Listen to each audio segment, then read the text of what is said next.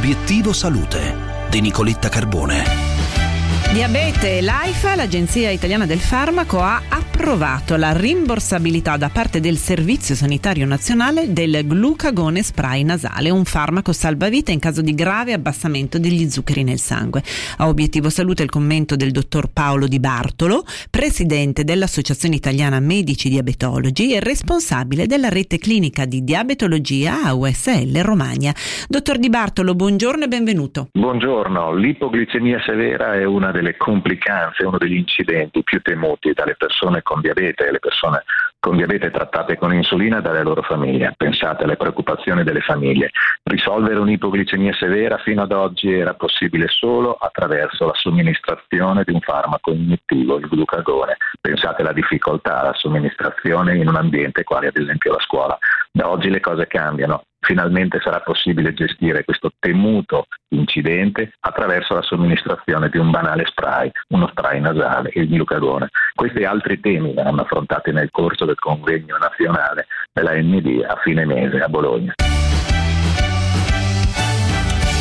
Covid, i sintomi nei bambini variano in base all'età e quanto suggerisce uno studio osservazionale che commentiamo oggi a Obiettivo Salute insieme al dottor Giacomo Toffol, pediatra e coordinatore dello studio. Buongiorno dottore. Buongiorno, grazie per questa intervista, grazie per darmi la possibilità di spiegare i risultati di questo studio che noi abbiamo effettuato durante la seconda e terza ondata del Covid, quindi nell'autunno-inverno scorso, in diverse regioni italiane, coinvolgendo un totale di quasi 2.000 bambini tra bambini positivi al Covid, bambini con sintomi sospetti ma risultati poi negativi al tampone e i loro contatti familiari.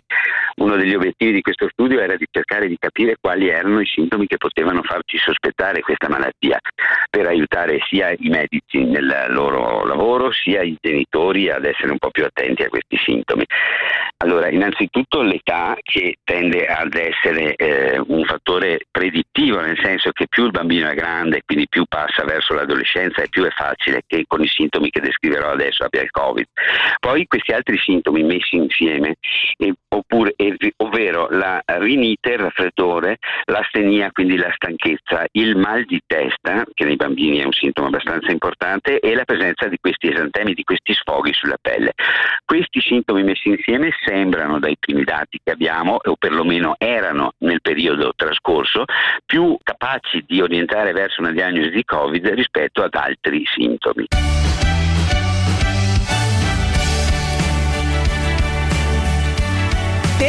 E cosa fare se la dieta non funziona? Questo è il tema della video intervista tra poco sulla pagina Facebook di Obiettivo Salute di Radio 24. Vi aspetto, non mancate, una buona giornata.